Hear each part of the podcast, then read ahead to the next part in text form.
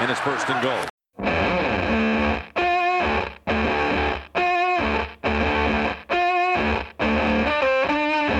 Американские праздники прочно вошли в нашу жизнь, нравится это кому-либо или нет. Своими корнями они могут уходить в другие страны, но именно Штаты сделали их популярными и, конечно же, коммерческими. Хэллоуин, День Святого Валентина, День Святого Патрика, даже в День сурка мы приобрели привычку смотреть комедию с Биллом Мюрреем в главной роли. Но все-таки есть национальный американский праздник, который не имеет шансов привиться на нашей земле. День Благодарения. Сегодня именно он будет отмечаться практически во всех американских домах. Для нас, любителей американского футбола, это означает только две вещи. Первое. В четверг на этот раз пройдут сразу три матча вместо одного, и один из них начнется аж в 20.30 по московскому времени. Вторая. Регулярный сезон выходит на финишную прямую. Как говорят матерые тренеры НФЛ, после Дня Благодарения начинается серьезное дерьмо. Сегодня в Хадле встретились не индейки отведать, но затереть про футбол издатель First and Goal Юрий Марин, обозреватель Павел Пасенков и комментатор 36-й студии Андрей Менг. В качестве разминки я бы хотел обсудить то, что результаты не всегда соответствуют уровню игры команды в данный момент или по сезону вообще.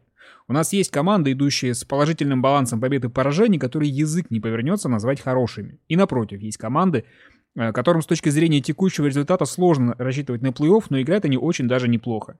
Давайте назовем эти команды. Андрей, с тебя начнем. Худшая команда, на твой взгляд, из числа тех, кто идет с плюсом. Есть у меня парочку здесь вариантов, но давай, раз уж одну нужно назвать, я назову Seattle Seahawks, потому что пока, во-первых, у них слишком туманные перспективы на дальнейшее существование с учетом последних э, историй с э, защитой и травм Ченселора, Шерманом тоже не все так хорошо, мягко говоря. Плюс э, матч против Атланты я не знаю, конечно, что, кем себя решил возомнить Пит Кэрролл. И причем это не только в этом матче произошло, но это стало такой супер, супер проявлением Сиэтла и его не самых лучших способностей. При этом, как-то не странно, но, скорее всего, Сиэтл-то в плей-офф попадет. Но все равно то, что Сиэтл сейчас э, одна из худших команд с плюсовым показателем 100%. Если позволишь, я бы вторую еще назову, но это моя не, не, не, не, иначе, нет, нет, не, не надо, иначе не нас не, не хватит, да. Их не так уж много, на самом нет. деле, как может показаться. Потом, если не вспомнят, то хорошо, будет, хорошо, будет тебе хорошо, счастье. Так, хорошо. давайте кто другая команда, не Сиэтл. Не знаю, я бы Каролину отметил, например. Так, за что? Ну, мне кажется, в 7-3 это небольшой такой овер результат для них. То есть э, мне не кажется, что они наиграли на этот показатель. Угу. Паша, твой вариант? Мне казалось, что у меня очень банальный вариант. Э, я бы назвал Tennessee Titans, потому что ну, явно команда не демонстрирует игру уровня плей-офф. То есть, если они в плей-офф попадут, э, мне кажется очевидным, что они сразу же оттуда и вылетят. Честно говоря, очень неубедительно команда играет, но тем не менее, благодаря довольно легкому расписанию идет с положительным балансом побед-поражений.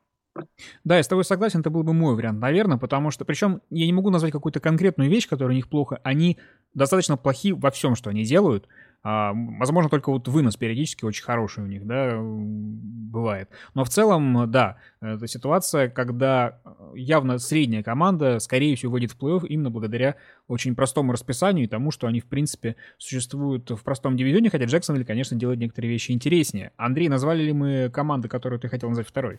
Нет, не назвали. Я удивлен даже. Атланта Фелконс, я считаю, что, во-первых, матч с Сетлом, ну, это реально... Опять, я уже сказал, почему Пит Кэрролл огромный вечер, добрый вечер, и ему он помог Атланте победить в этом матче. И по-прежнему я не вижу какой-то супер уверенности в нападении, которая в прошлом сезоне давала мега результат. Как бы тут, э, да, можно говорить про Стива Саркисяна, которого уже перевели там даже на позицию наверх э, стадиона, чтобы там с верхотуры следил за игрой, но как-то особых изменений лично я не вижу. То, что да, Нет, молодцы. это его потихоньку, ты не понял, ты его потихоньку отодвигают от поля все дальше и дальше. Сначала чтобы, вот, чтобы не мешал игроку. Да, да потом да. За, стадион, за стадион отправят. Дальше да, дома будет по скайпу, наверное, там сидеть смотреть. Так что я вот его, их еще назвал. Хорошо, так давайте перейдем в позитив, да, команды, которым, ну, позитив относительный, команду, у которых пока не очень хороший результат, но при этом игрой своей не радуют. Э, в обратном порядке пойдем. Паша, твой первый вариант. А, я бы, наверное, назвал Вашингтон Редскинс, потому что, опять же, было очень сложно у них расписание, как раз обратная ситуация с Теннесси. Играли они сильными соперниками, все время им чуть-чуть не хватало, достаточно близкие матчи, э, в близких матчах они проигрывали, и поэтому мне кажется, что 4-6 вот сейчас не отображает до конца силу этой команды, особенно нападение. А, мне хочется назвать Хьюсона во многом, потому что а, здесь понятна причина, почему они восходили в 4-6. Все-таки травма основы квотербека, да еще такого сжигательного. Ну, вряд ли бы не могла сказаться на команде, да. А, но вот мне кажется, что Хьюстон куда больше достоин. Ну, я особенно согласен с вариантом Вашингтона, назову со своей стороны Лос-Анджелес Чарджерс, если вспоминать те истории в начале сезона с этим чудо-корейским кикером, который, по сути, упустил, сколько там, три победы, да, для ЛА. То есть они могли сейчас куда более лучшим результатом идти, но и мы видим, что в целом Филипп Риверс в порядке и нападение работает, так что я думаю, что Чарджерс здесь вполне себе могли бы, заслуживали большего, нежели то, что они имеют сейчас как минимум из всех команд, которые идут с отрицательным а, балансом побед и поражений, у них самые вот на тоненького были эти поражения, да, мы обсуждали в начале сезона о том, что не фарт или карма, как уже э, можно выбирать, и при этом, да, конечно, защита сумасшедшая тоже играет, помимо Риверса, да, конечно, Боза и Инграм сейчас, э, как это принято у нас калькировать, творят вещи. Вот, ну я бы в свою очередь еще добавил последнюю, может быть, это Индианаполис. Не то, чтобы эта команда должна попасть в плей-офф, но мне кажется, 3-7 это тоже немножко не про нее, потому что то, как играет Джакоби Брисет, э, и в принципе он позволяет играть другим э, игрокам в нападении, вот это, на мой взгляд, тоже такой underrated команда, э, которая может э, сыграть лучше. Она, она должна находиться гораздо дальше от Кливленда по результату, чем есть на самом деле. Чтобы закрыть эту общую тему, хочу понести небольшой статистический факт про нынешний сезон. Конференции в этом году неравнозначны по силе. В американской конференции с нулевым или положительным балансом идут 7 команд, а с отрицательным 9. А в национальной конференции с нулевым или положительным идут 10 команд, а с отрицательным 6. 7-9 и 10-6. Понятно, какая из этих конференций должна выходить в плей-офф. У кого нет проблем ни с результатом, ни с игрой, так это, конечно, New England Patriots. Победа над Оклендом гарантировала команде Билла Беличика 17-й сезон подряд с неотрицательным балансом победы поражений. Последний раз отрицательный баланс у них был в 2000 году, когда э, Билл Беличик играл свой дебютный сезон, а их квотербеком стартовым был Дрю Блеца. Я думаю, что уже даже не все помнят из нынешних болельщиков Патриотс, что это такой, как про мэра Москвы Юрия Лужкова в свое время. Андрей, я помню наши разговоры в начале с тобой, э, в начале сезона, когда у Пэтс были проблемы с защитой. Ты тогда очень скептически подходил к перспективам команды, но сейчас вот неделю за неделей мы наблюдаем все тех же патриотов, к которым привыкли. И защита пришла в норму, и Брэди играет как в лучшие годы. В общем, все в порядке. Твой, твой скептицизм тоже раз развеялся? Ну, в целом, да. Я думаю, что матч против Атланты стал таким очень хорошим подспорьем для нью где действительно нападение само поверило в себя. Мы вспомните первую да даже, наверное, даже не то, что первую половину, три четверти той игры, еще хоть это давно уже было, но на самом деле реально отправная точка.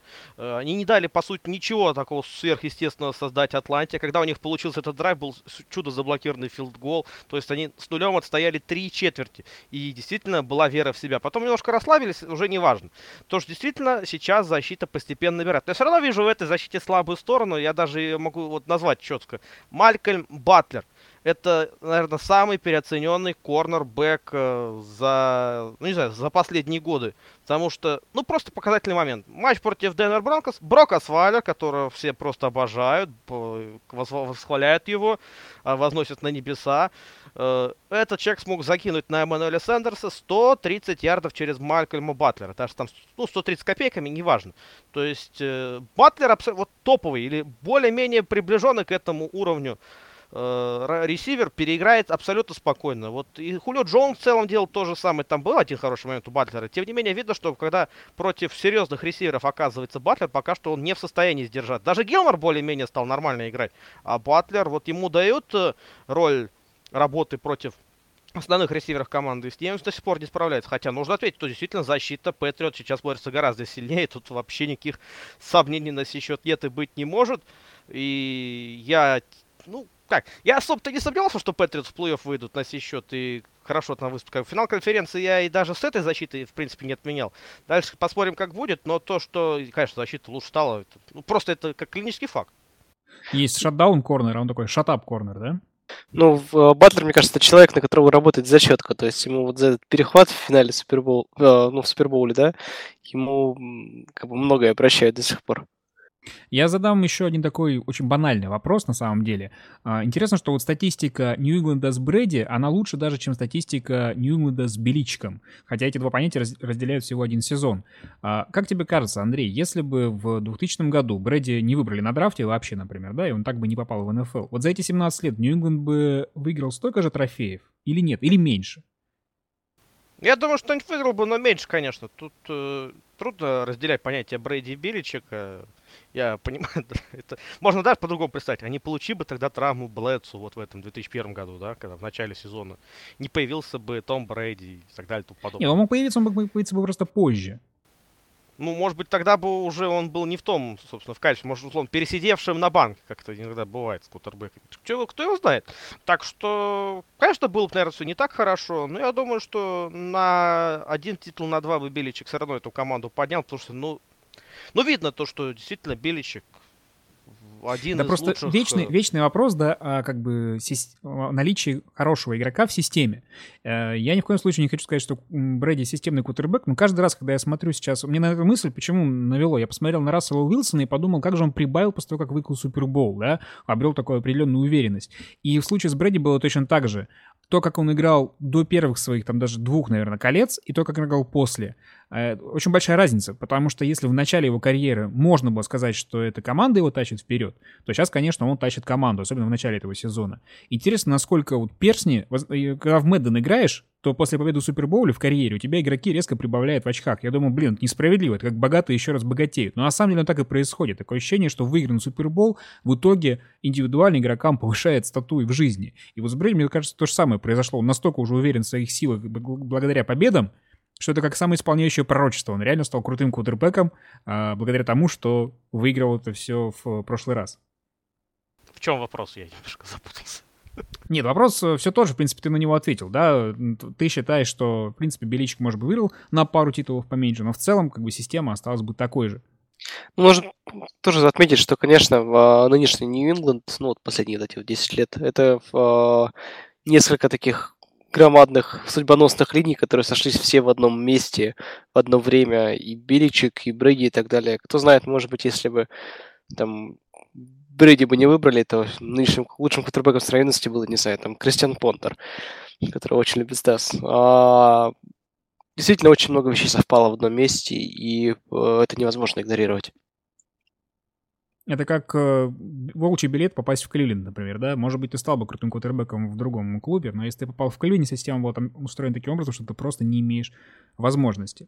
А, возвращаясь к Беличику, вот моя самая любимая вещь в Билли Беличика это то, с каким фанатизмом он обожает вдаваться в футбольные детали. Вот он терпеть не может обычной пресс-конференции, но зато, когда его спрашивают про футбольные а, нюансы, он готов посвятить ответу 15-20 минут, все детально объяснить. И при этом у него совершенно шикарный тембр голоса, я не удивляюсь, что его зовут э, всякие штуки озвучивать. А, Что тебе больше всего нравится в Беличике? Во-первых, в подтверждение твоего, я вот смотрел два фильма «Do Your Job» Билла да, его про вообще про работу тренерского штаба, и сам фильм про Билла Беличка из серии «Футбольная история», действительно. И так поспоришь на пресс-конференциях, но это... И вот и в жизни это все два разных человека, реально. Посмотрите вот эти фильмы, дорогие друзья, если вы их не видели, это, это очень круто все сделано, на русском языке это все в общем доступе имеется. Но вот что мне больше всего нравится, то, что он всегда найдет, вот, ну, 99% вероятность того, что он найдет решение какой-либо проблемы там на долгую перспективу, на короткую или, но он найдет решение этой проблемы. Он знает, э, где нужно подлатать, как это нужно сделать. Опять же, вот подтверждение защита Нью-Ингланда нынешнего сезона. Пожалуйста. Много всяких подобных вещей с ним случалось по ходу карьеры. Так что, ну, вот единственное, что он не сумел сделать, он не сумел обыграть Giants в Суперболе. Вот два раза подряд так получилось, и, наверное, уже не сможет, потому что, ну, вряд ли Giants в ближайшее время там окажутся. Так, так, так. А накануне у нас в редакционном чате First Go возникла дискуссия относительно Блэра Уолша, кикера Сиэтла. Наш обозреватель Дима Проценко считает, что после его решающего промаха в игре с Атлантой кикера нужно было отчислить, и что вообще он не уровень команды, борющейся за плей-офф. Я возразил тем, что 52-ярдовый филгол это вообще довольно сложная штука, а вот до игры с Вашингтоном, где Уолш абсолютно провалился, у него была очень даже хорошая статистика, и что за такое не отчисляют. Димы сегодня в подкасте нет, э, но я бы хотел у Юры узнать его точку зрения по поводу Уолша. Слушай, ну про Олш, наверное, стоит сразу сказать, что еще и до того э, судьбоносного промаха э, в матче с Сиэтлом э, у него тоже была прекрасная статистика. Он был, наверное, один из лучших кикеров в НФЛ, по-моему, даже один из самых э, высокооплачиваемых. Там где-то тягался со э, Стивеном Гостковски, да?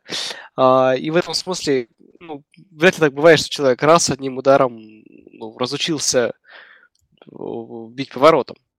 А, Он, наверное, может тебе испортить репутацию, да, в него могут меньше верить, но бить-то он не разрушится все-таки, и э, всякое случается, и шнуровку тебе могут неправильно поставить и так далее. А, в этом смысле мне тем удивительные, какие интересные удивительные метаморфозы проходят э, с кикерами в сегодняшней НФЛ. Вот мы как-то очень так смешливо отнеслись к этому изменению правил, когда подвинули на 5 ярдов э, реализацию, а как сильно все изменилось, да, то есть такое ощущение, что сегодняшние команды, они немножко так ударились в фэнтези, начинали, начинают стримить э, э, кикеров. Вот, э, наверное, сложно будет посчитать даже, сколько команд умудрились тупо поменяться кикерами в течение сезона, даже, даже текущего, если там еще прошлый брать, то вообще с ума может сойти. То есть, как бы, одни и те же игроки, в общем-то, они там уходят из одной команды, уходят в другую, и их числяют там за какой-нибудь ну, не самый большой проступок на свете. В этом смысле я, конечно же, с Димой процентка не согласен. То, что же, как бы, ну, хорошо, ну да, ну, проиграл Сиэтл э, в этот вот матч, и вот три очка не хватило для того, чтобы, кстати говоря, не выиграть его, а просто сравнять, да? При этом три филгола по ходу игры Вож забил. Да, и э, сколько, сколько он вообще-то набрал там в целом по сезону, да, очков для Сиэтла, и, сколько он пом- как раз он помогал Сиэтлу выиграть. И в этом смысле, ну, я вот большой несторонник мнения, что вот за одну, пусть и важную, пусть и очень эмоциональную ошибку стоит кикера отчислять. Конечно же, сегодняшний кикер это очень сильно такой про уверенность в себе, да, то есть ты видишь, что входит Адам Винатери, и ты понимаешь, что, ну, чувак сейчас забьет, да.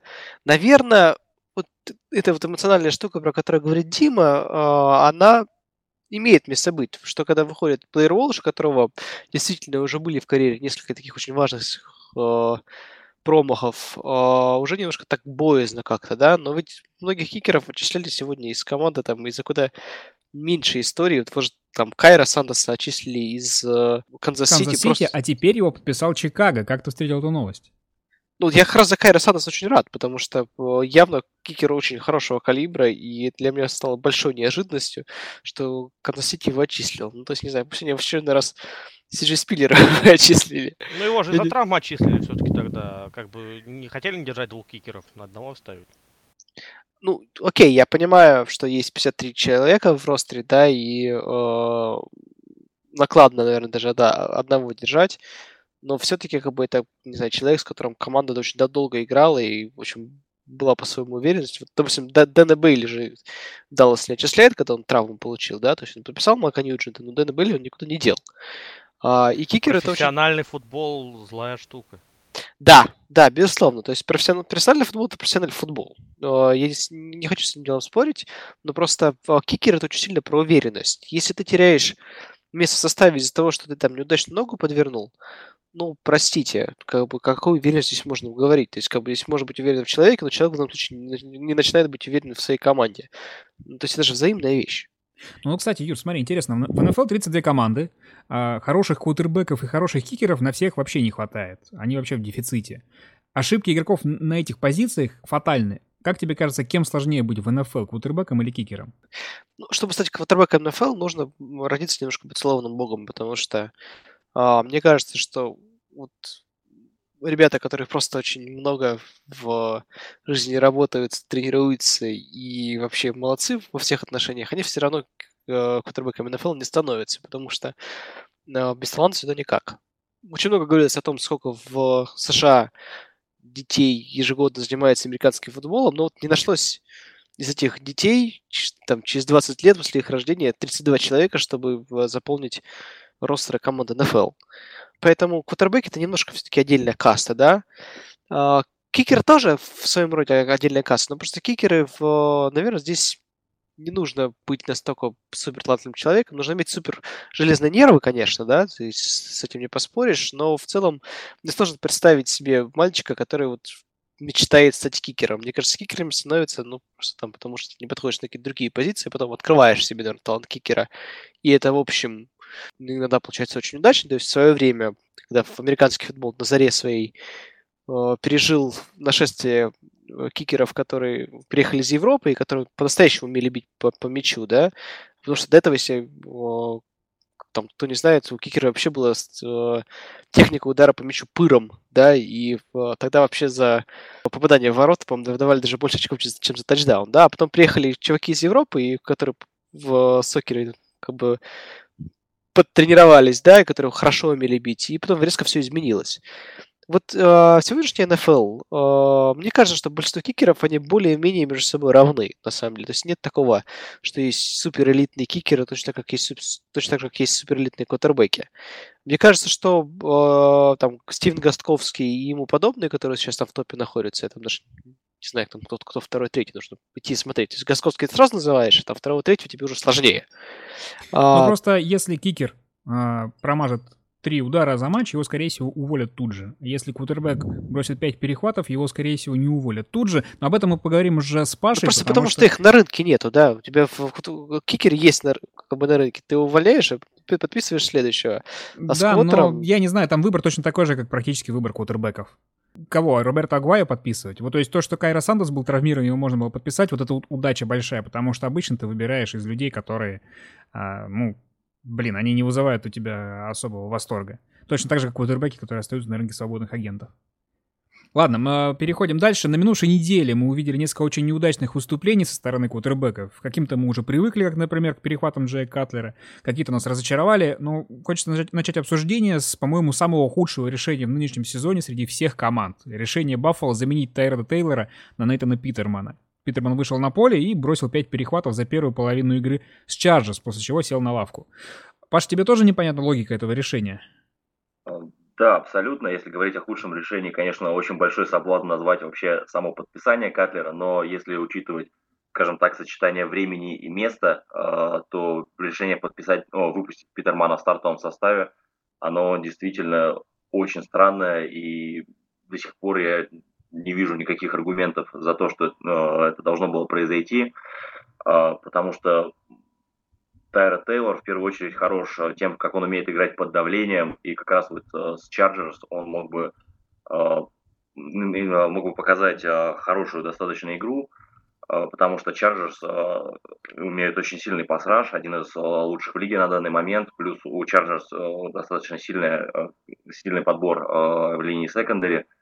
Кейси Хейвард, наверное, сейчас один из самых лучших корнербеков вообще во всей лиге и выпустить молодого игрока в такой ситуации, э, как раз который, как выяснилось, плохо играет под давлением, потому что, если не ошибаюсь, все свои пять перехватов, 4 из 5 он бросил под давлением.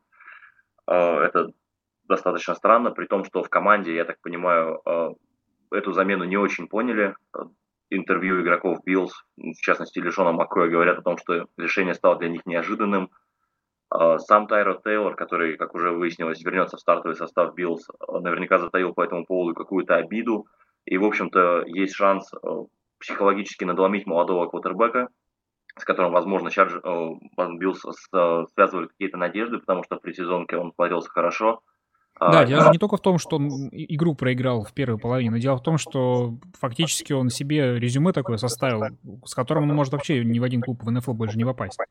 Да, и возможно, что Биллс потеряют раздевалку э, до конца сезона, потому что и, и сам Тейлор, и другие игроки могут воспринять вот это решение довольно токсично. Другой квотербек бросил чуть поменьше перехватов, но тоже, честно говоря, зрелище было не из лучших. И тебе, у тебя вопрос как фанату Гринбей. Сколько времени еще можно верить в Бретта Хандли? А, ну, велики шансы, что верить в Бретта Хандли мы будем до конца этого сезона, потому что если э, продолжится эта тенденция, то не будет смысла выпускать Арана Роджерса на оставшиеся три игры. А, поберегут э, его здоровье, и Ханли, видимо, будет играть до конца сезона, поскольку особой альтернативы ему нету, как справедливо Юра заметил, народу не хватает даже на стартовых, э, на стартовые составы для всех команд, э, имеется в виду компетентных квотербеков. А у нас остался в качестве второй опции сейчас Келлахан, который, как я понимаю, выглядит ничем не лучше Ханли. Но Ханли действительно, по, по большому счету, проиграл игру, потому что он принял очень много неправильных решений, очень э, часто передерживал мяч, э, также странно смотрелся под давлением, но если э, Питерман оказывался под давлением, скажем так, э, просто в результате разумного течения игры, то Ханли часто сам становился причиной, передерживая мяч, э, плохо читая игру, не понимая, э, не, будучи не в состоянии прочитать защиту перед снэпом во время э, непосредственно розыгрыша. И действительно очень печально выглядел. В принципе, учитывая дальнейшее расписание Гринбей, велики шансы, что команда потеряет шанс на выход в плей-офф, тем более учитывая то, что ты уже упомянул, команды NFC хорошо очень идут в этом сезоне. Для тебя как-то это характеризует, то, как играет Брэд Ханли, характеризует вообще работу Майка Маккарти, потому что он, э, он отрезал себе немножко пути к отступлению, когда сказал, что у нас Ханли несколько лет, мы с ним работали как раз для таких случаев, вот он выйдет и покажет. А, вообще, в целом, тяжело сказать на, на, о том, как именно это характеризует Маккарти. Как обычно, мнения разделяются. Я, я скорее сторонник того, что виноват сам Ханли, потому что э, ну, слишком большое количество ошибок э, он допустил. И вот э, самый яркий был перехват, брошенный им э, в сторону Лэнса Кендрикса, когда на другой стороне поля были как минимум два ресивера открыты. А, и он вместо, и он вместо того, чтобы прочитать вот этот момент, зачем-то э, начал смещаться за, э, вышел из конверта и бросил в сторону Хендрикса в двойное прикрытие. Ну, я, честно говоря, думаю, что Маккарти не совсем мог как-то на это повлиять. Наверняка большинство э, квотербеков уровня стартового состава все-таки как-то справились с ситуацией лучше, чем Хандли. В перерыве мы сегодня обсудим вещь, которая не имеет непосредственного отношения к тому, что происходит на поле, но зато имеет самое непосредственное отношение к тому, как мы видим происходящее на поле. NBC представила нам SkyCam, она же камера-паук, а, но теперь в качестве основной камеры показа. Юра, поделись ощущениями, как тебе взгляд на футбол, как будто на видеоигру. Мне очень понравилось, и я очень надеюсь, что это будет повторяться и э, войдет какой-то стандарт вещания, потому что футбол со Skycam выглядит совершенно по-другому и выглядит ближе к реальности. А, во-первых, это очень важная история, то что традиционно этот показ с бровки, он несколько искажает поле. Ну, как человек немножко все-таки играющий, да, то есть и там не супер игрок, конечно, но все-таки вижу немножко футбол вот именно с, как, как игрок.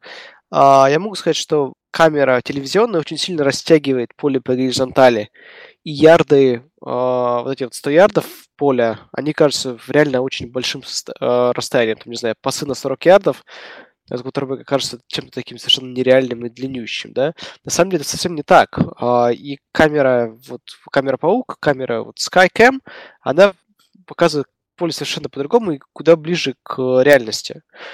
Ну, здесь, наверное, очень характерен такой эпизод, то что пятиярдовые отметки, да, что такое ярда, по сути, это шаг. Вот разогнавшийся ресивер, по сути, в пятиярдовая отметка проходит за два шага, кто-нибудь ну, довольно скоростной, да. Со стороны вот обычной телевизионной камеры кажется, что ему нужно там шагов 5-6 сделать. Это совсем не так, в том смысле, что как бы в SkyCam она куда ближе к настоящему футболу, и а, мне действительно, э, я действительно надеюсь на то, что этот эксперимент будет повторяться, то и войдет ну, в нормальное вещание. То есть можно будет выбрать как-то этот Skycam, например, как вариант при просмотре. Но есть проблема того, что когда ты смотришь там, условно говоря, третью попытку, сейчас Skycam устроена так, что ты очень сложно тебе разобраться с тем, сколько ярдов еще нужно набрать э, игроку для того, чтобы пройти. То есть там не видно ни цепочную бригаду, Слушай, ну, ничего. Ну, нет, ну, я видел. То есть они точно так же рисуют э, вот эту желтую линию цели, которую нужно пройти. И, в общем, у меня вот этой проблемы совершенно не было.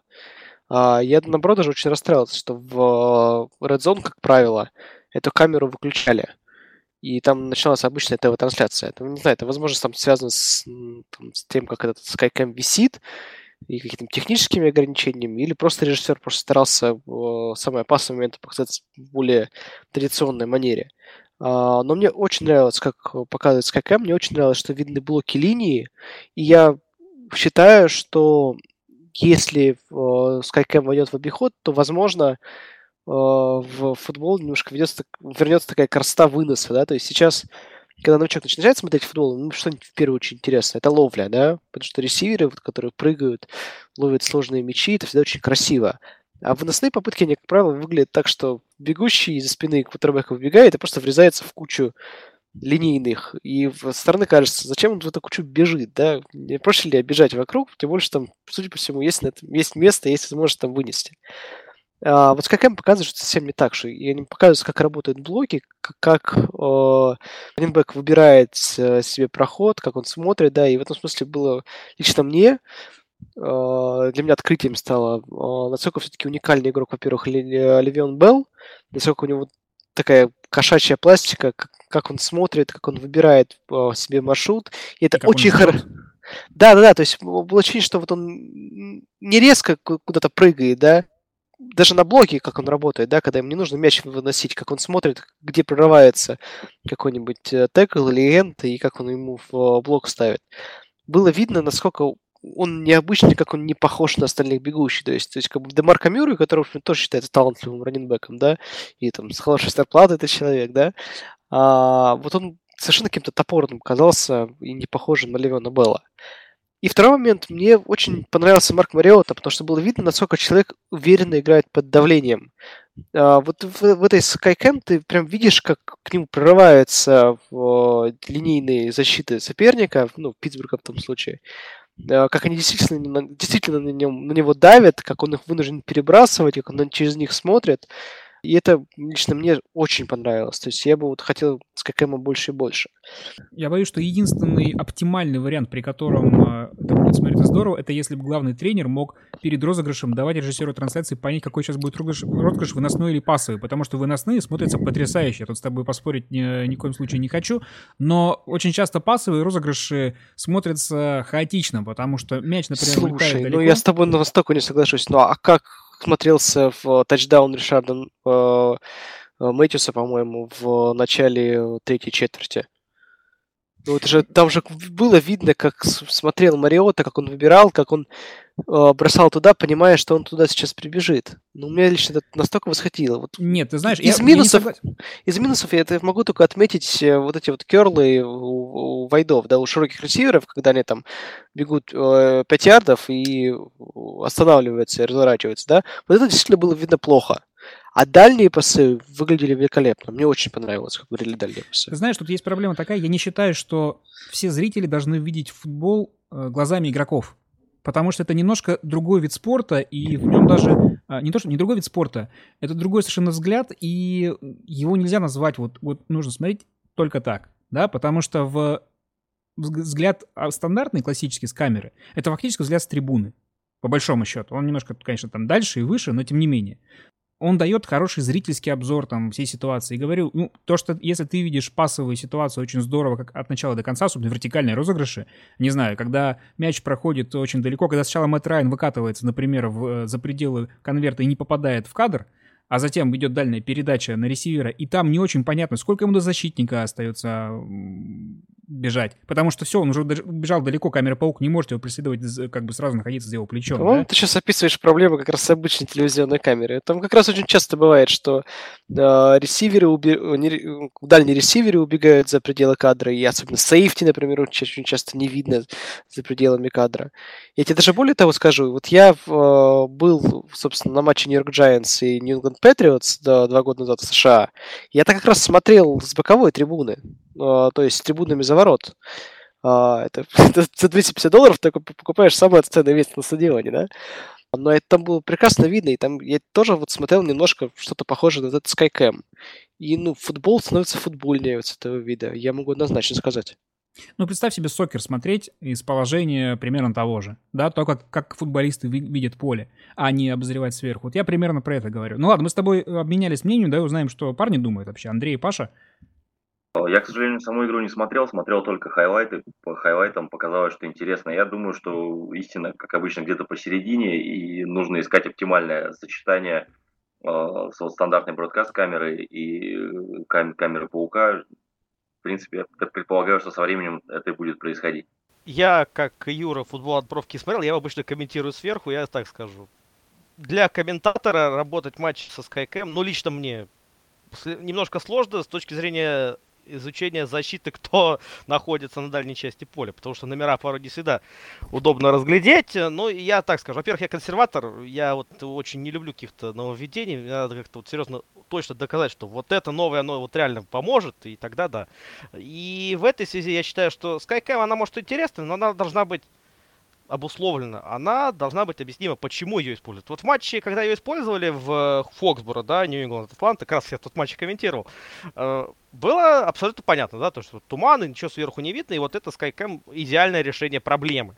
Но мне кажется, что реально SkyCam это решение проблемы, не более того. И все-таки для традиционного бродкаста должна использоваться обычная камера с трибуны. Если, допустим, в Америке все это развито, да, уни- универсально, интерактивно, просто зритель хочет посмотреть матч со SkyCam, он, он набирает опцию, включает и смотрит со SkyCam. Это вполне себе допустимо. Но все-таки как э, базисную, как основную камеру, я все-таки считаю, нужно продолжать использовать э, традиционную с трибун. Ничего парни, не понимаете в футболе, вот что я вам скажу.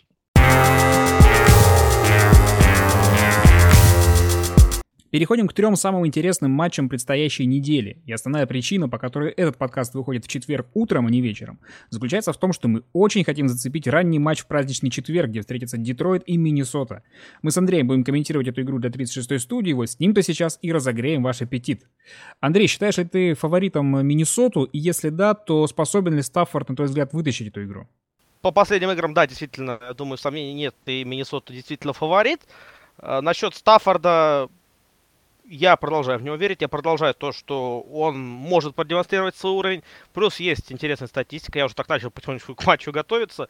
Детройт, во-первых, Детройт традиционно играет на День Благодарения, это, это уже традиция, которой много-много лет. Детройт всегда играет, всегда играет ранний матч, последние четыре матча Детройт выиграл. Причем как раз таки на прошлом, в прошлом году они тоже играли с Миннесотой, тогда 16-13.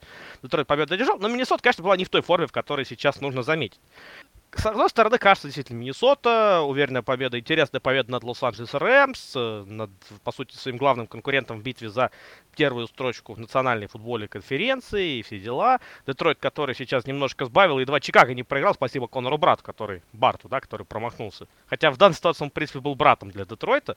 Э, вот, э, и в этой связи черт его знает, но все-таки Миннесота, конечно, фаворит. В прошлом подкасте у нас с Леней Анцифером вышел спор, у нас сегодня прям вечер а, споров с людьми, которые не могут ответить, по поводу того, нужно ли менять Кинома на Бриджвотера. Зиммер этот спор разрешил в пользу Кинома, но мне интересно узнать твой взгляд на эту дилемму. Если бы Бриджвотер был кикером, я бы задумался над тем, стоит ли его выпускать на поле или нет. Потому что Кай Форбот это добрый вечер, да. Два смазанных филдгола в матче против Лос-Анджелес Рэмс. Э, в итоге не аукнулись, но могли бы. А так, э, ну, Кином доказывает своей игрой то, что сейчас он в лучшей форме. Да, Бриджотер никак не может доказать, потому что он не выходил на поле, но сейчас не те матчи, наверное, чтобы экспериментировать и выпускать не совсем готово. Ну, понятное дело, что все равно человек не играл в футбол полтора года, и выпускать его сейчас в столь ответственный момент стартовым квотербеком, наверное, не стоит. Все-таки я думаю, что Кино, опять же, он доказывает своей игрой то, что он способен работать первым номером, то, что он со своей задачей справляется, то, что он является ну, ну, одним из ведущих игроков нападения. И раз уж все идет, но почему, почему его бы не оставить? На текущий момент. Дальше, если, например, уже все станет ясно для Миннесоты, можно Бриджотер попробовать. А пока, я думаю, смысла в этом нет. Все станет ясно для Миннесоты звучит с одной стороны положительно, с другой стороны угрожающе. Может стать ясно в одну сторону или в другую. Ну, я думаю, все-таки в одну. Я думаю, ну, в одну. пока у Вайкингс все идет хорошо, тьфу тьфу тьфу что может ее подвести на пути к домашнему Суперболу?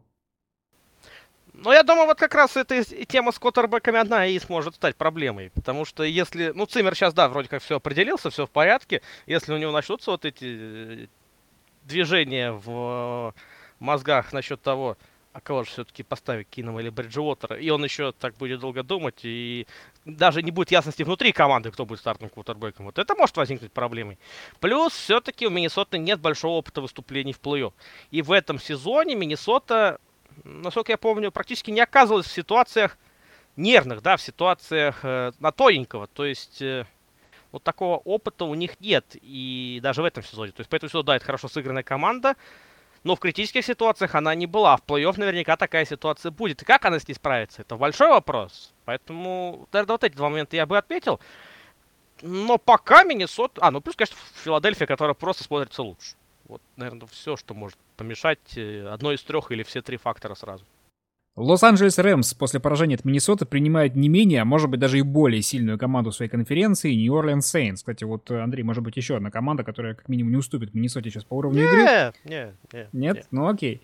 Юра, для начала, что не так у Рэмс пошло в Миннесоте?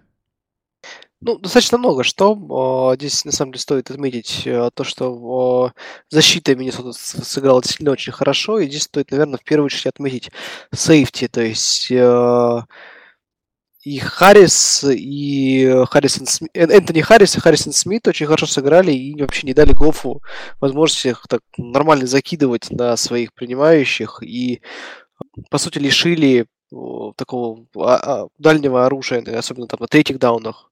Это особенно хорошо отмечалось. Второй момент, это тоже, конечно, хорошая игра против э, выноса. И, э, тот Герли постоянно сначала утыкался в собственных линейных, потому что линейные защиты Миннесоты просто очень хорошо держали так называемый контейн.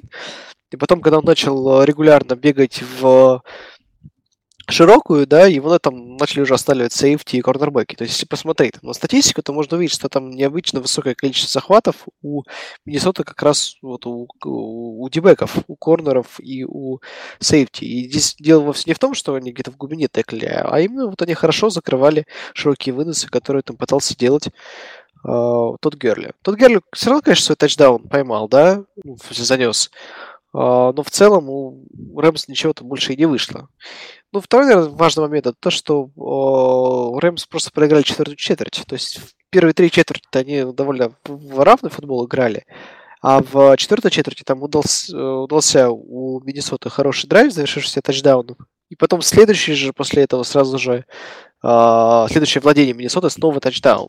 Наверное, какая-то психологически надломился немножко Рэмс, как команда молодая, то, что они вот у них ничего перестало все получаться, у них там действительно были там э, драйвы по 3 даут и э, просто не смогли вытянуть. Ну, собственно, в прошлом году, -то, ой, в прошлом подкасте, прости, я об этом говорил, что это будет такой час X для обоих команд, и вот Миннесота это, это испытание прошло гораздо лучше. Да, но при этом час X для Рэмс не заканчивается. У них сейчас будет целая серия матчей с самыми серьезными командами, такой стресс-тест. А, как тебе кажется, они его пройдут, и что может считаться для них вот положительным итогом вот этого стресс-теста из нескольких матчей с крутыми соперниками? Для меня, в принципе, такой хорошей метрикой кажется способность команды не то что выигрывать тяжелый матч, да, а проходить э, проходить серии поражений. То есть, когда иногда ты проигрываешь просто потому, что так сложились звезды, потому что там довольно много неудачных событий сложились в твою пользу, и ты можешь хорошо играть, ты можешь, можешь правильно играть, да, но вот по каким-то причинам ты не набираешь очки, ты не выигрываешь. А, и здесь очень важно вот какая-то вот моральная устойчивость. Мне кажется, все-таки у Рэмс пока что этой устойчивости нет. То есть это немножко команда куража, но это отмечает любую молодую команду. Рэмс это молодая команда, команда с новым тренером, с, там довольно много новых исполнителей, там молодой квотербек. Им всем нужно немножко так поматерить, чтобы действительно предоставлять, предоставлять какую-то серьезную угрозу. А пока что у них часто получались вот такие вот э, матчи с, э, с выносом, как, например, с Giants случилось, да, когда просто там камни от камня от нервских камней они не оставили. Это немножко может дурную шутку с командой сыграть. Мне кажется, что, в принципе, скорее всего, они дивизион свой выиграют. Э, наверное, мне кажется, что там как раз будет Рэмс и Сиэтл выйдут из э, НФК Восток. Но вот э, в плей-офф они сразу же оступятся и дальше не пойдут, потому что здесь все-таки нужна какая-то закалка. Вот у Рэмса этой закалки нет.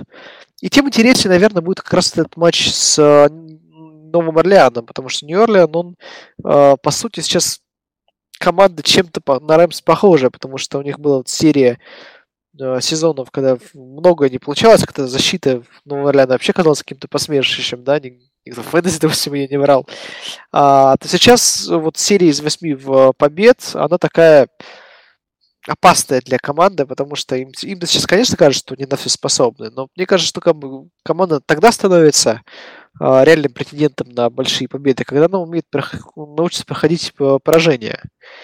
А, мне все-таки кажется, что в матче с Рэмс, скорее всего, победят все-таки Сейнс. А, они сейчас, мне кажется, покрепче. Но вот Сейнс для того, чтобы действительно претендовать на, и на выход в Супербол, и на, возможно, победу там, да, и в Сейнс нужно где-то проиграть и потом от этого оправиться. И последний матч на сегодня Балтимор против Хьюстона. Не самая яркая фиша на первый взгляд, но здесь есть свои подводные камни. А, Паша, нет сомнений, что нападение Рейв... нападением Рейвенс вообще похвастаться не могут. Это один из худших сезонов в карьере Джо Флака. Но насколько хороша их защита? Насколько далеко она может завести Балтимор? Ну, а, скажем так, э, многие часто говорят, что а, кубки выигрывает защита. Ну, мы когда-то совещали, ну, вот, обсуждая этот вопрос, пришли к немножко другому выводу. А, трофеи выигрывает или защита, или нападение, но вот друг, часть команды по другую сторону мяча должна этому как минимум не мешать. Мне, если честно, кажется, что, судя по тем матчам Балтимора, которые я смотрел в этом году, что нападение Балтимора более склонно проигрывать матчи, более э, часто, чаще это будет делать, чем защита Балтимора в состоянии их для команды выигрывать. Поэтому, а, конечно, команда в плей-офф может оказаться, но каких-то больших побед ей там точно не светит. Про Тома Сэвиджа, кутербека Texans, все вроде было бы понятно пару недель назад, но последняя игра у него сложилась неплохо. Как ты считаешь, способны ли с ним сейчас Texans добиться чего-то реального? А, ну, э, в принципе, не впервые бороться за плей-офф при довольно странном э, стартовом кутербеке, помните хотя бы вот прошлый сезон. А, Том Сэвидж, конечно, звезд неба не хватает, но, скажем так, в качестве такого как, как называют гейм-менеджера, ну, вполне может тебя проявить. Там в пользу Хьюстона говорит о расписании, ждет э, два достаточно сложных матча против Джегуарс э, и Стиллерс, но в дальнейшем э, остальные команды, которые будут им, им будут им противостоять, в принципе, вполне обыгрываемые, а если учесть ситуацию в борьбе за wildcard на, на данный момент – а, то вполне они могут даже зацепиться за плей-офф. В этом плане, кстати, как раз матч с Балтимором а, очень важен для обеих команд, и именно этим он будет очень интересен. Да, здорово, что ты как раз подчеркнул тот самый подводный камень, о котором я говорил, о важности не самой яркой афиши, но того матча, за которым стоит следить. А как ты считаешь, вот Хьюстон потерял Джей Джей Уотта, Уитни Мерселса и Дишона Уотсон, среди прочих других. Гринбей, твой любимый клуб, потерял Арана Роджерса, всех бегущих и тоже много кого еще. Как ты считаешь, чей потенциал вот травмы срезали в большей степени? А, ну, Гринбей на данный момент это, в принципе, команда, построенная вокруг Арана Роджерса. Я бы не стал оценивать там это как хорошо или как плохо. Я думаю, что это данность. Если у вас есть игрок э, уровня таланта Роджерса, то вполне логично построить команду, основываясь на его каких-то вот этих э, специфических умениях э, и заменить его крайне сложно Хьюстон, как я вот только что упоминал. Э, в плане квотербека менее от него зависим, э, потому что Хьюстон э, выходил э, в плей-офф достаточно странными персонажами за центром, в этом плане, конечно, потеря Дешона Уотсона, она очень обидная, потому что он действительно выдал очень яркое начало сезона, красивые матчи его исполнение мы видели. Но, в принципе, потеря Уотсона не, сам, не перечеркнула, не разделила сезон э, Хьюстона на до и после, вот так настолько ярко это произошло. А потеря Уотта, конечно, обидная, но, опять же, учитывая его историю травм, вполне возможно, что Texans более-менее привыкли к тому, что вот периодически а, отсутствует достаточно на, на протяжении достаточно долгих э, периодов времени. На этом на сегодня все. В Хадле встречались Юрий Марин, Павел Пасенков и Андрей Менко, а также ведущий Станислав Ренкевич. Теплых вам выходных. Счастливо!